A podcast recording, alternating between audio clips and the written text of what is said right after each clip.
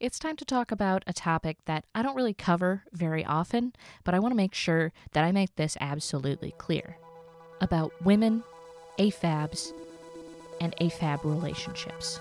Dear Queer Diary.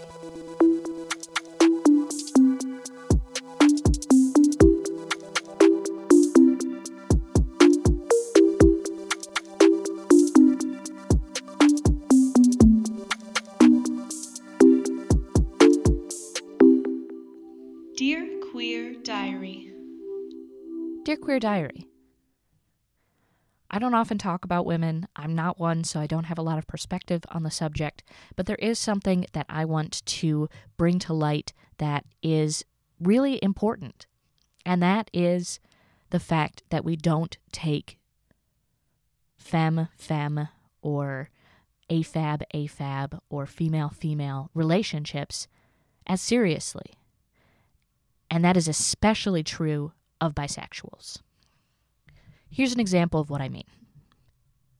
A lot of cis men are fine with their girlfriends being hit on by female or AFAB people, or at least uh, female assumed, maybe not by, uh, as the point will stand, uh, trans men.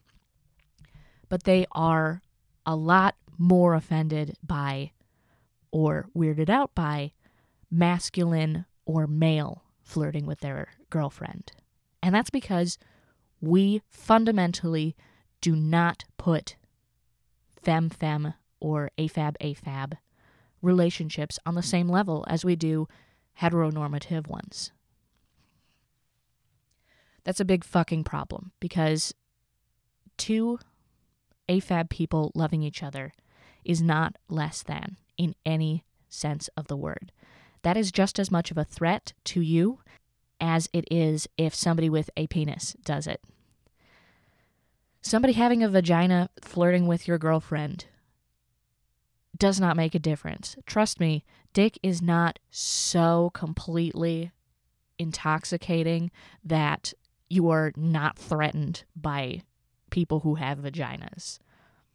And if you think that's the case, you really need to reflect, reassess, and maybe try actually talking to some people with vaginas for once. And more than talking, listen to them. This is a problem beyond just flirting. There's always been a skew towards lesbianism over gayness. People were much more okay with looking at lesbian porn. In fact, a lot of people describe it as quote unquote being hot who are not lesbians uh, or bisexuals or are just straight cis men. And that's because we infantilize it. There has been a lot of stigma that bisexual people have had to work through and still are working through about how people say that bisexuals are doing it for the attention of men. Bisexual uh, AFABs, that is. And that's just wrong. I might be covering this topic again sometime in the near future. Uh, I'm going to be doing another interview series uh, shortly uh, about bisexual erasure.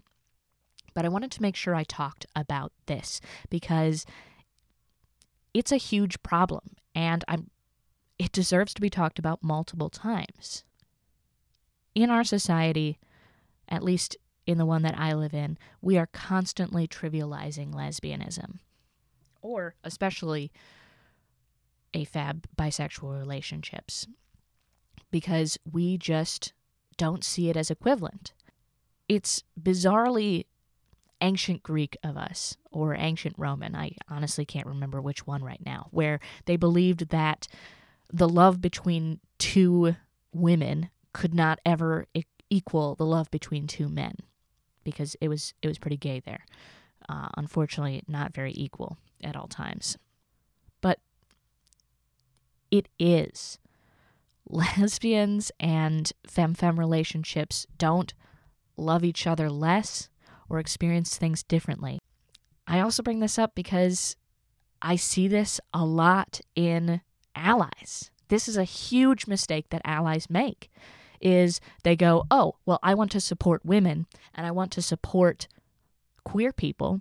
So I'll go, yeah, every time somebody does something lesbiany.